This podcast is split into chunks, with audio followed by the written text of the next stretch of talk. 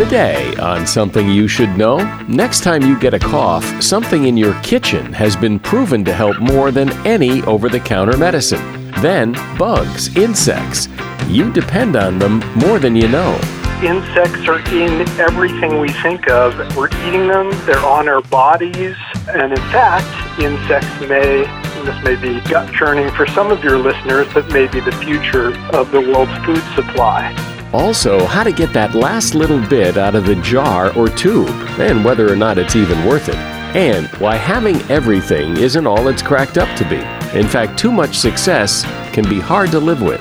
Well, there's a fragility that happens. You know, failure is different than success because in failure, we can constantly live in hope. When we live in a place of extraordinary success, we live in constant fear that we're going to fall off our perch. All this today on Something You Should Know. If you have to hire someone, what's the best way? Referrals? Well, maybe that could work. But just because somebody knows somebody who knows you doesn't necessarily mean they're qualified. Or you could pull out that file of random resumes that came in during the last six months. Maybe there's somebody in there. Maybe. Now, I, if you're hiring, you need Indeed. Indeed is your matching and hiring platform with over 350 million global monthly visitors according to Indeed data, and a matching engine that helps you find quality candidates fast. As a business owner, I've found that hiring the right people, well, there's just nothing more important. Don't leave it to chance or a referral or a random resume. Use Indeed. In the minute I've been talking to you, 23 hires were made on Indeed, according to Indeed data worldwide. Indeed's matching engine is constantly learning from your preferences. So the more you use Indeed, the better it gets. And listeners of this show will get a $75 sponsored job credit to get your jobs more visibility at indeed.com slash something. Just go to indeed.com slash something right now and support this show by saying you heard about Indeed on something you should know. Indeed.com slash something. Terms and conditions apply. Need to hire? Oh, you need Indeed. Something you should know. Fascinating intel, the world's top experts, and practical advice you can use in your life. Today, Something You Should Know with Mike Carruthers. Hey, welcome to Something You Should Know. As I sit here recording this today, it is 108 degrees outside my window. And there's just there's something about this kind of heat that just makes you want to do nothing. But the show must go on, and today's episode starts with some advice for the next time you get a cold or a cough. Try honey. New research shows that honey is more effective at treating cough and cold than antibiotics or over the counter medication. Experts at Oxford University said doctors are better off telling patients to have a spoonful of honey rather than prescribing antibiotics. Overall, honey was found to be superior at relieving coughs, sore throat, and congestion. And unlike other medications, it has no harmful side effects. Specifically, honey, on average, was 36% more effective at reducing cough frequency than common medications, and it cut cough severity by 44% more. The reason it works is apparently because well, first of all, it contains hydrogen peroxide, which gives it antimicrobial properties. And it's because of that that it's been used in traditional medicine as a topical antibiotic for centuries. And secondly, because it is thick and sticky, honey has a soothing effect on the throat that can reduce irritation and help relieve a dry, tickly cough. And you don't have to eat it straight if you don't like the taste of just eating pure honey. Even putting it in tea helps. And that is something you should know. You don't have to go far to find insects, they're everywhere. And you probably think of them more as pests than anything else. But insects actually do a lot of wonderful and amazing things. In fact, your life would be very hard without some of these insects. Insects are also a food source.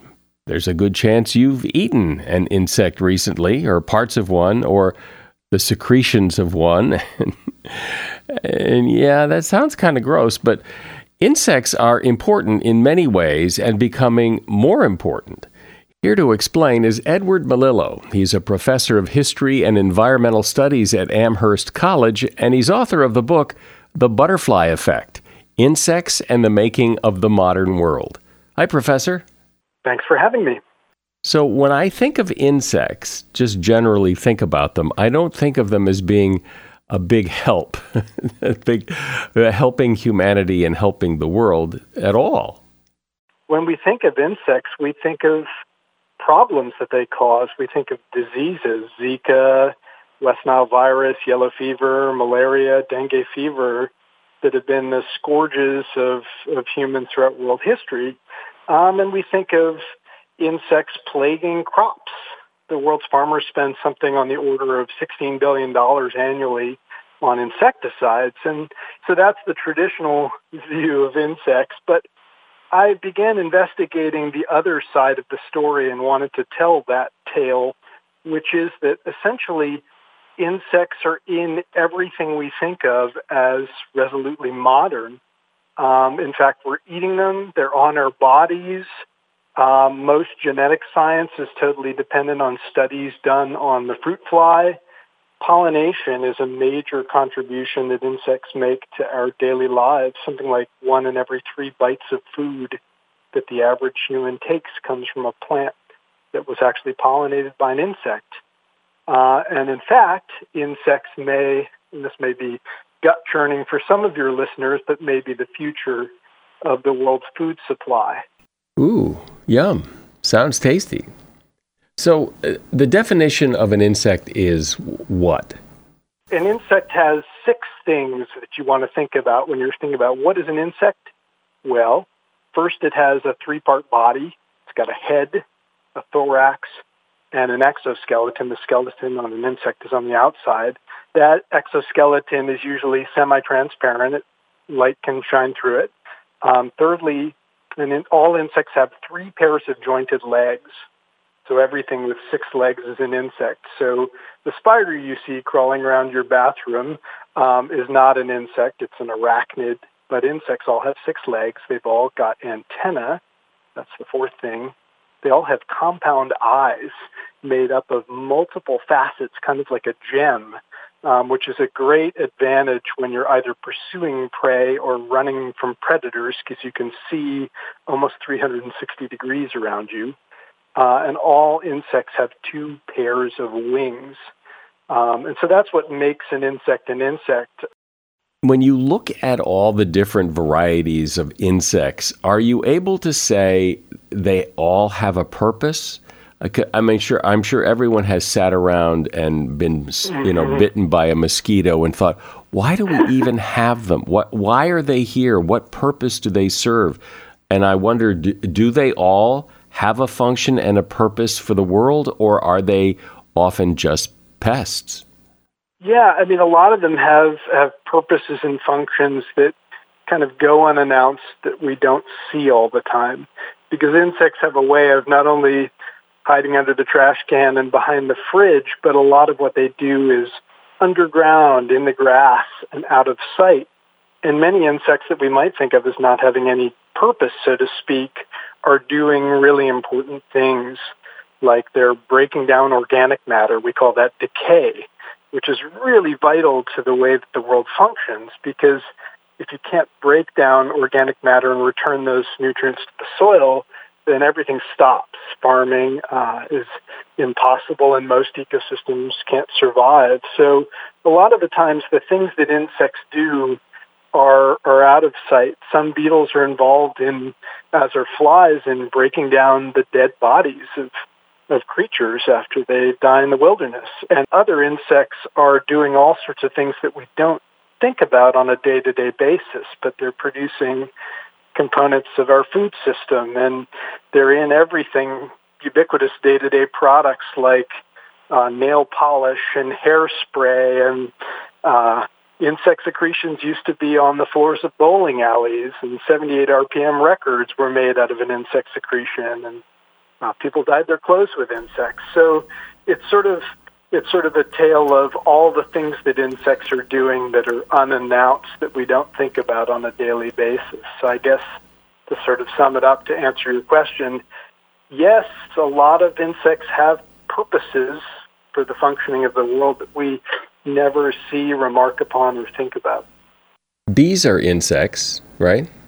Yes, bees are insects, and and without them, we'd be in, in real trouble. I actually um, have done a lot of thinking about how important bees are to the almond crop in California, which is, of course, absolutely massive and um, depends on, on billions of bees pollinating it every year. And they're actually shipped in um, in crates from from long distances away on trucks every year in the fall to pollinate California's massive almond crop, which is actually the United States' seventh largest agricultural export.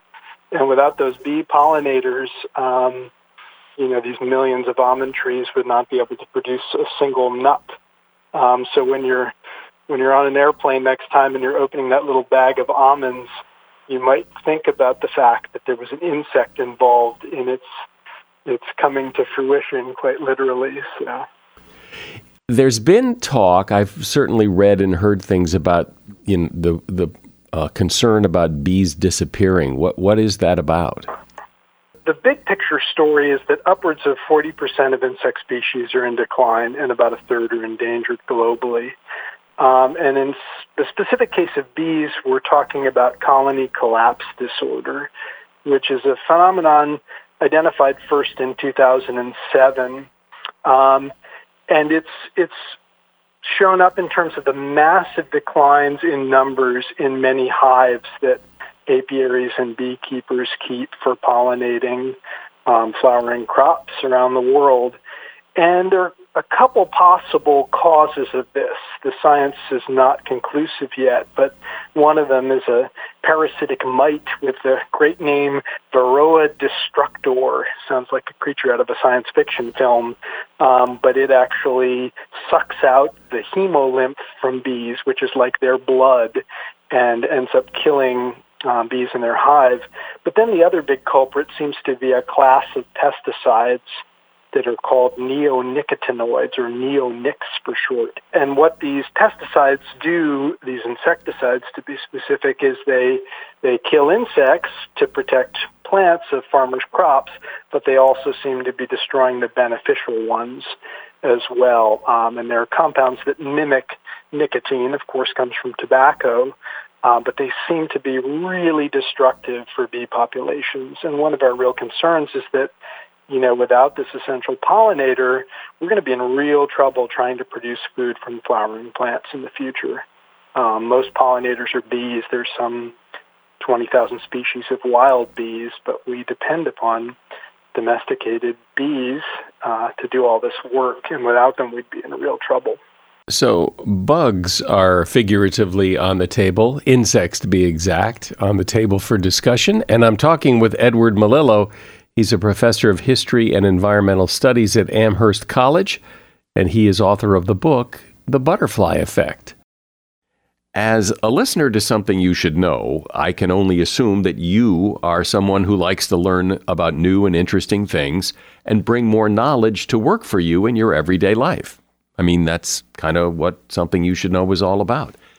And so I want to invite you to listen to another podcast called TED Talks Daily. Now, you know about TED Talks, right? Many of the guests on Something You Should Know have done TED Talks. Well, you see, TED Talks Daily is a podcast that brings you a new TED Talk every weekday in less than 15 minutes. Join host Elise Hu. She goes beyond the headlines so you can hear about the big ideas shaping our future. Learn about things like sustainable fashion, embracing your entrepreneurial spirit, the future of robotics, and so much more. Like I said, if you like this podcast, something you should know, I'm pretty sure you're going to like TED Talks Daily. And you get TED Talks Daily wherever you get your podcasts. So, Edward, can you talk about some of the ways that humans have used bugs to their advantage. You had mentioned, you know, 78 records and some, uh, just go through some of those and, and um, very quickly and, and talk about how we've kind of harnessed bugs and put them to work. So this is the thing that got me fascinated in this topic from, from the get-go, um, is that I started to look into three insect commodities that I argue animated world history in many ways. And they're a bit surprising. Shellac, uh, cochineal, and silk. I'll talk about the second one in a little depth because your listeners may not have heard of it. Um, shellac you may have heard of because people are used to thinking about shellacking their deck or shellacking a piece of furniture. And indeed, that's what it is. It's a substance that's secreted by the Kerria lacca insect that grows in India and Southeast Asia on fig and acacia trees. And millions of people make their living by harvesting this tiny insect and its its secretion. The, the mother secretes the shellac to protect her young, and it basically is like sort of sort of bumps of waxy looking stuff that surrounds a branch on these trees. Then the branch gets cut shellac is scraped off, it's melted down, um, then dried and stretched out, and then sold in chips. And those chips are then turned into all sorts of products that you probably don't know you're eating and putting on your body, but as it turns out, they're everywhere. Um, one of the places that, that shellac is used is is to coat tablets and and medicines that go into your stomach. And it's a non-toxic substance that then slows down the digestion of, say, aspirin in your stomach so that the medicine is released slowly in the body. So you're probably eating an insect secretion. Um, it's on fruit from the grocery store. Apples are often made to look more shiny and to hold their water for longer on grocery store shelves by putting shellac on the outside. Um, the next one that I mentioned is cochineal, which um, is kind of a strange word, hard to pronounce. I always tell my students the mnemonic device is, can you coach an eel? Uh, which you probably can't, but that's how you remember how to say it. And it's a red dye that's made from crushing the bodies of female insects that grow on nopal cacti in Latin America. Um, and it's an amazing substance.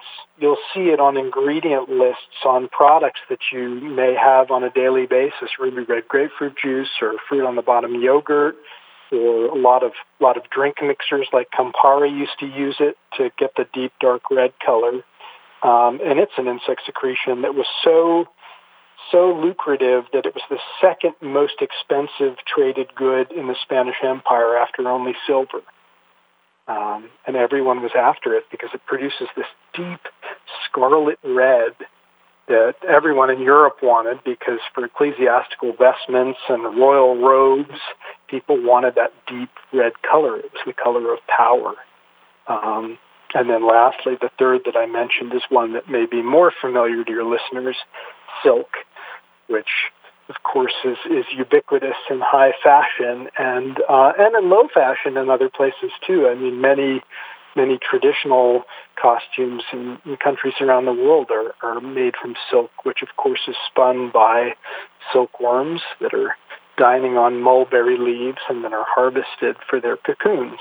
So those are examples of sort of products that are around us every day. We might put on a silk tie. We might uh, eat something that has cochineal in it. We might eat shellac is even in candy. If your kid goes trick or treating on Halloween, they're probably eating candy that's coated in an insect secretion without even knowing it. So I get that insects are used in food for their color or for other reasons, but but and people don't even know they're eating insects. But are there places in the world where people like want to eat insects? Like we want to eat hamburgers and french fries, they want to eat bugs it's it's truly amazing. Globally, about two billion people consume insects on a regular basis, just as a normal part of their daily diet. And uh, to us in the West, it may seem odd and even revolting, but this is such a normal part of most people's diets. And it turns out that eating insects may also kind of be part of the future. because it's so much more efficient to get your protein from insects than it is from other kinds of meat. Um, and that's that's where the sort of the pundits and the prognosticators who are betting on how we're going to feed 9 billion people on the planet by 2050 are thinking insects are going to have to be a big, big part of that. Um, and you see that in the way that the investment is being done. I mean, Bill Gates, Biz Stone, one of the Twitter co-founders, Mark Cuban, the billionaire whom people may know from Shark Tank, they've all put their money into cricket meal, um, which is essentially freeze-dried cricket bodies ground up into flour. Um, and if you go on Amazon or any of these websites, you can buy all sorts of different varieties of mixes for everything from brownies and pancakes and cupcakes to you name it made out of cricket flour. Um, and the reason for that is it's just really efficient. You, to produce one pound of crickets, you need a gallon of water and about two cubic feet of space. And let's compare that. If you want to produce one pound of beef in the United States, you need a thousand gallons of water and two acres of grazing land. And it turns out the pound of crickets has three times the amount of protein, more iron, and more vitamins than the beef. So if you're thinking about efficiency, this is probably the way that the future of food is going to go. While you were talking, I, I was looking up on Amazon uh, to see cricket flour, and it's it's amazing how many cricket products, cricket edible crickets, there are that you can buy on Amazon. So it's one thing though to to, to do this for efficiency, but do, are there cultures where people really look forward to, like they really want, not because it's efficient, but because it's delicious, they want these insects? There's almost no culture on the planet where there isn't a major insect dish at the heart of the cuisine, in fact. And I'll, I'll admit to having tried a few of these, and I have some that I like better than others. But just to give you some examples, uh, in Mexico, it's very common to eat chapulines, which are essentially fried crickets, often served with a lot of chili and lime, and they just really taste like crunchy corn chips, basically. Um, and these have become so popular, even in the United States, that at a lot of baseball stadiums, they're now served as part of the the game time snacks. Safeco Field, where the Seattle Mariners play, now has has featured uh, chapulines on the menu for baseball fans for several years now. And ESPN did a story on this about the resounding popularity that these little insect snacks have had among baseball fans. Um, in Japan, they eat zazamushi, which are insects that are scooped from riverbeds, insect larvae. Um, in South Africa, it's really common to eat mopanis, which are mopane caterpillars. Um, in fact, Malawi's president, Hastings Banda, was known for carrying pocketfuls of these around and handing them out to to children when he was traveling through various villages. He was a rather unsavory character, unfortunately, in terms of his politics, but he was known for handing out insect treats to kids. Um, in Thailand, they eat giant water bugs that are that are often fried up with sauces and are uh, on every menu. And in Korea, you can find um, uh, bondegi, which are fried silkworm pupa that are either either boiled and steamed or or um, fried in oil, and they eat them in styrofoam cups with toothpicks, like they're little street snacks. And I've tried my share of, of all of these. I I appreciate some more than others. Um, so I have my own personal biases, but these are these are the mainstays of many cuisines, and it's really not considered at all odd um, to be eating insects as, as a centerpiece of your dining habits. So. And do they actually like? Can you? Taste the insect like oh that's a silkworm because that tastes like that like we do chicken or or or is it just a, a vehicle for sauces and things like that?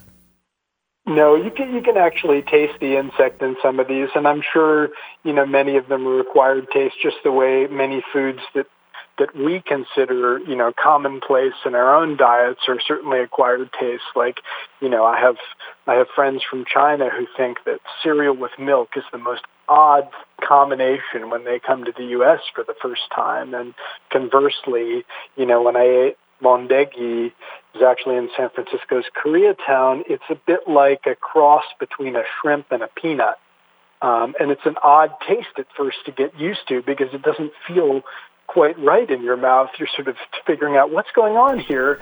Um, and, and, you know, I didn't happen to enjoy that particular combination, but I know some people absolutely love it. So the insect itself often imparts a taste. Sometimes, like with Chapulines, it's sort of yeah, you're right. It's a vector for, for the sauce and the coatings. But in other cases, I, I've eaten a mother termite actually, and in that case, you could really the crunch to goo ratio wasn't quite right for my palate, and I could certainly taste the insect. But you know, some people consider it a a culinary delight.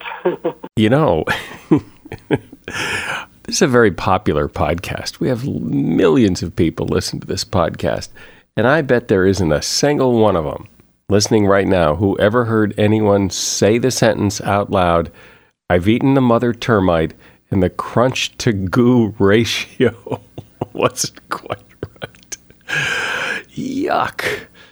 All right. Edward Melillo has been my guest. He is a professor of history and environmental studies. at Amherst College, and he's author of the book The Butterfly Effect Insects and the Making of the Modern World. There's a link to that book in the show notes, and uh, thanks for sharing the stories. Appreciate it, Edward. Sure. Thanks so much for interviewing me. This has been a real pleasure chatting with you. I think you would agree that we live in a very consumer driven society. We want more, we want better, and it's never quite enough. No matter how much money we make or how many toys we have, we still want more. Now, some might say, what's wrong with that? Why not want to constantly do better and have more? Whereas others see this as a problem because if you always want more, you're never satisfied with what you have now. Here to pull the covers back on this interesting quirk of human nature is Paul Hokemeyer. He is a licensed marriage and family therapist who specializes in treating ultra high net worth individuals and celebrities. And he's author of the book, Fragile Power Why Having Everything is Never Enough Lessons from Treating the Wealthy and Famous. Hi, Paul. Welcome to Something You Should Know. Thank you. It's good to be here. So there is this idea or this image of, you know, people wanting more, that it's never enough as opposed to people who are satisfied with what they have and they're grateful for what they have. But why can't you do both? Why can't you be grateful for what you have but still want more?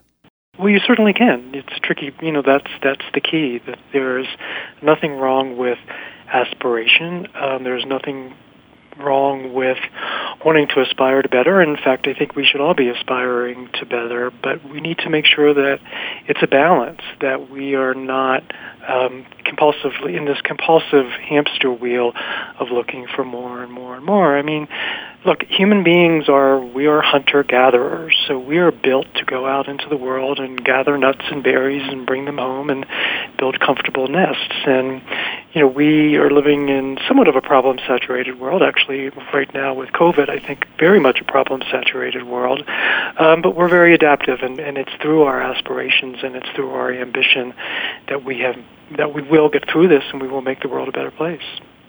I think, though, for many people, the idea that you should just be grateful for what you have, that you shouldn't want more, you shouldn't want better, really, I mean, that is the definition of ambition, is to want more and to do better. And when you say, well, you should just be grateful for what you have, I think that turns a lot of people off because because we want to we want to win. That's human nature to want to win. Well, I agree with you 100%. And I'm not saying be happy with what you have. I think that we should all be striving for better and for more, but I think that we need to focus on the qualitative aspects of our life peace of mind, serenity, values that, that we have gotten away from in terms of being generous to other people, in terms of being able to store our planet, in terms of uh, being charitable to other human beings instead of, you know, constantly thinking that we need a bigger house or a European sports car or a designer handbag. What do we know from the people who have gotten everything? You know, the billionaires and the millionaires. Uh, I've heard stories that you know they, they, it's never it's never enough for them, and and they're kind of the ones we look to. Of God, if I could only have that, then everything would be fine. And you have experience with some of those people, so talk about them. Well, the people who really have made the most out of their wealth and uh, are people who have been able to give back to the community in some significant way. And we are, you know, we're living in a profoundly divided world. The gulf between the haves and the have-nots is extraordinarily wide. And the people who have been able to use their success in a way that gives them the most meaning uh, in their lives is by connecting with people who have less than and people who have been in providing services and resources to help people who are less fortunate to them. So it's this spirit of altruism that that is a human value, it's a human virtue, it transcends cultures, it transcends times, it transcends race, that people who have been profoundly successful in the material world have been able to translate into happiness and contentedness and peace of mind. But not not because of their wealth. Well, not exclusively, right? It's not an all or nothing thing. We always want to put thing in a binary, right? So, um, but it's it's their ability to integrate their wealth and utilize their wealth in a way that gives their wealth meaning and purpose. And where does that meaning and purpose come from? If you've if you've spent your whole life focused on the European sports car and the bigger house, where do you get a, a meaning and a purpose? Well, you have to find it. Those are typically the people who I see in my practice who have attained extraordinarily, extraordinarily high levels of success, but they feel, oh my God, like my life has passed me by. I have a terrible relationship with my children. I really don't have any close friends who I can count on, um, who who aren't coming to me for anything other than my money. And so they experience what's called an existential crisis in their life. They have a crisis of meaning. And so there they are at the top of the hill with surrounded by all of their toys and they're profoundly alone and they are looking at kind of the last phase of their life and thinking, oh my goodness, I spent all my time and resources to to get to this top of the hill and to stay at the top of the hill and to surround myself by the toys, but I don't have any of what we call the upholstery in life. So the things that provide comfort and meaning and, and direction and purpose. And look, we're in addition to being hunter gatherers, we are meaning making creatures. Uh, out of all the animals, we have the most developed uh, prefrontal cortex, the front of our brain that uh, enables us to make meaning out of our lives. And we all want to make meaning out of our lives, right? We all want to know that we have done something important and significant on uh, on the limited amount of time that we have on this earth. So talk about. I mean, I've I've remember talking to someone, I don't remember who it was, uh, very successful, well known, big celebrity, successful kind of guy, who said, uh, in, in commenting about this whole thing about work life balance, and he said, you know what? I missed a lot of baseball games, little league games. I didn't go to all the track meets. I did work weekends, and I don't regret a minute of it that my meaning came from my work. I loved what I did. And this idea that, that if you feel that way, there's something wrong with you, uh, he said, I believe is baloney. Mm-hmm. good for him. He certainly has found meaning and purpose in his life and is contented with his life. Look, there isn't a, you know, 100% fits all this is for everybody, right? I mean, we have to create meaning individually in our lives, and we do get into trouble when we look to other kind of dominant cultural messages to tell us who we should be and how we should be happy. So kudos to the person who you talked to who, you know, devoted his resources in a way that gave him the most meaning and purpose in his life. Um, but again, it's it's not for everybody and you know, we need to get away from trying to put everybody in this one size fits all, you know. We have to recognize what's important to us in our lives, um, and then pursue those goals. And what what we have gotten into, I'm afraid, particularly with, with the advent of, say, reality television and the internet, um, is looking at veneers and looking at the veneers of success and thinking that those are the things that we are that are going to give us uh, pleasure and happiness. But but life is not not meant to be lived by observing others. It's meant to be a, a process that we engage in in ourselves and experiment with and, and and find our own path and find our own direction. But there's always been that curiosity of what's behind the curtain of you know, you know what goes on, uh, you know, in the royal family, the the stars of Hollywood, and more recently, there's been all these these reality shows about the reality stars and and and movie stars and how they live their life, and wouldn't it be nice? It almost seems human nature to want to view that and maybe secretly aspire to that. It is 100%. And if you look at our our worship of celebrity. It transcends times, it transcends cultures. We can go back to the Greek gods. They were our first celebrities, right? Those were those were the larger than life figures who enabled us to find meaning and purpose and direction in our lives, and and we get that from uh, from from from looking at celebrities. And celebrities give us an extraordinary escape from from the challenges of our own particular life. They give us role models to to aspire to, and as you mentioned quite early in our conversation, there's nothing wrong with aspiration, and we need to be aspirational, and we need to be striving for better and and celebrities enable us to do that. So there's an element of escape. There's an element of, of hope, right? So that we think that, you know, maybe one day we can have those particular lives, um, and it enables us to keep striving for something better. Um, and uh, human beings are we are hierarchical. We like to arrange ourselves in hierarchies, and we like to be led by charismatic leaders. So it's it's hardwired into our DNA, um, and it appeals very much to our sense of place and security and how we make meaning in our world. But then, when those things don't happen, when you don't get the, the mansion in Beverly Hills and you don't get the, you know, the billion dollar bank account, is is that a problem, or do pe- people just adjust or say, well, you know, I missed that one, but that's okay, life's good? Or I mean, is is all this aspiration leading to a big letdown? Can be if you haven't if, they, if you've been very much um, singularly focused. If you haven't developed quality relationships in your life that give your life the upholstery and give your life the comfort and give your life the meaning. So again, it's you know it's a balance. We kind of always have to go back to these these things are these are not new, right? These are not new concepts.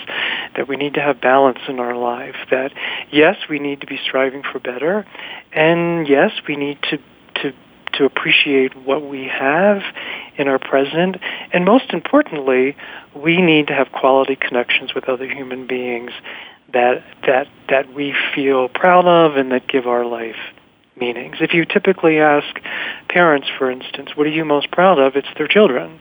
Um, you know, being a parent is extraordinarily gratifying. So um, maybe there are people who would say my BMW or my uh, my handbag, um, but those people are going to be the exception as opposed to the rule but again, it it you can have all those friends and relationships and have a BMW as well. It's not either or. Exactly, and I'm I don't think I'm saying that. And if I if if I'm saying that to you, um, I'm not saying the right thing. That I agree with you 100. percent That it's a balance. It's a titration. There is that. I mean, I think everybody has at some point in their life, if they are old enough, you know, taken the limo, gone to that real exclusive restaurant, stayed in the really fancy hotel. And it's eh, eh, it's pretty nice, you know, that you get treated really really well and you feel very special and you know, it, it's eh, kind of hard to go back to your old life the next day when you've had that little taste of glamour But some people go back to life and everything's fine. But I, I guess it's almost that taste is very, very tempting. It's seductive and it's intoxicating and it can be an addictive process. So when we go to a fancy restaurant, we're treated like royalty, right? Because we're paying a lot of money, and that t- taps into something very primal in us as human beings, which is this need to be seen and validated by other human beings because we are relational creatures.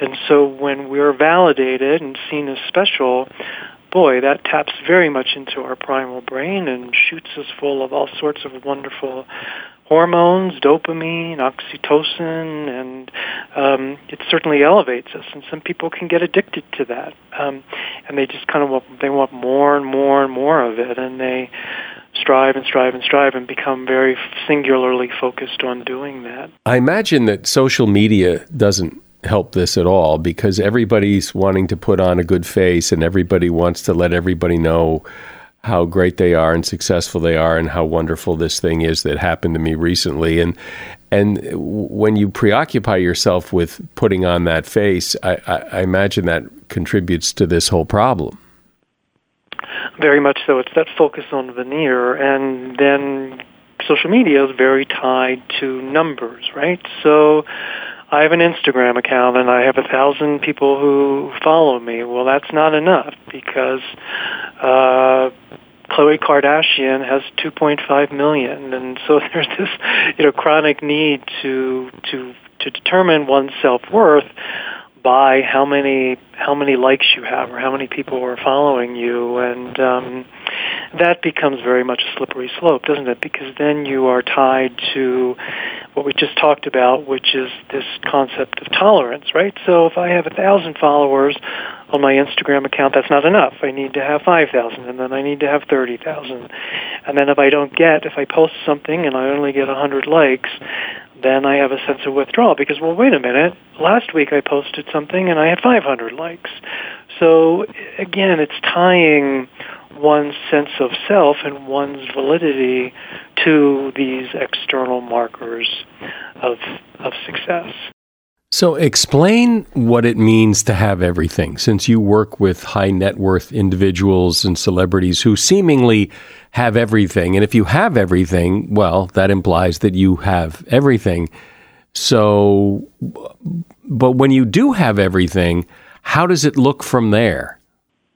Well, there's a fragility that happens with people who have attained extraordinary levels of power so that we we don't fully appreciate the vulnerability where they live in. And you know failure is different than success because in failure we can constantly live in hope right we can constantly live in, live in hope that tomorrow will be a different day and we can keep tweaking ourselves and getting it better and finally achieve the levels of success that we want when we live in a place of extraordinary success we live in constant fear that we're, we're, we're going to fall off our perch or the success that we have is not sustainable. So, so it's two very different paradigms to live in. In, in failure, we can, we can live in hope, and in extraordinary success, we tend to live in fear that we're going to lose what we have. And in that place of fear, there's the fragility that underlines the power that, that we present to the world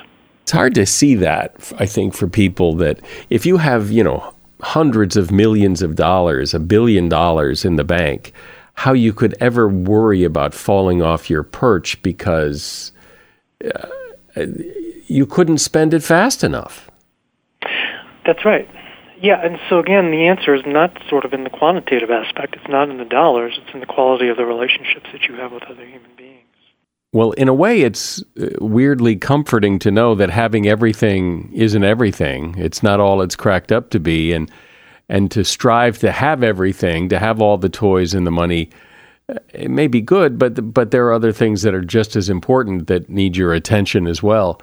Paul Hokemeyer has been my guest. He's a licensed marriage and family therapist who specializes in treating high net worth individuals and celebrities, and he's author of the book Fragile Power why Having Everything is Never Enough. And there's a link to that book in the show notes. Thank you for coming on, Paul.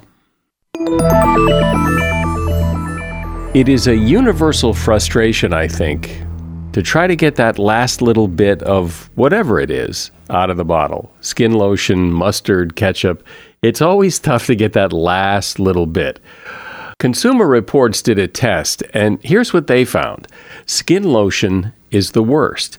That's because you can leave up to one fifth of the entire contents of the bottle inaccessible because the lotion sticks to the side of the container. The remedy is to add a little bit of water and shake or carefully cut open the container and scoop it out. Mustard and ketchup are also tough, and again, the answer is to just add a little water. For toothpaste, it turns out that a toothpaste squeezer can be effective and will eventually, I'm not sure how long, but eventually it will pay for itself in the amount of toothpaste that you save and then therefore don't have to buy. Consumer Reports also measured whether products actually pack the amount of product in the container that they claim to. And it turns out they do. And that is something you should know. I love ratings and reviews, and we've been getting some very nice ones lately. Please feel free to add yours to the list and leave a rating and review wherever you listen to this podcast. I'm Mike Carruthers. Thanks for listening today to Something You Should Know. The Bigger Pockets portfolio of podcasts are worthy of your investment. We're having a real conversation as real real estate investors. New episodes available every day. It's important to buy where it makes money and not necessarily where you want to travel to. Bigger Pockets, On the Market, Rookie Real Estate, or Money Podcast. The purpose of flipping is to create more cash so then you can reinvest into other types of properties. The Bigger Pockets Podcast on YouTube or wherever you listen.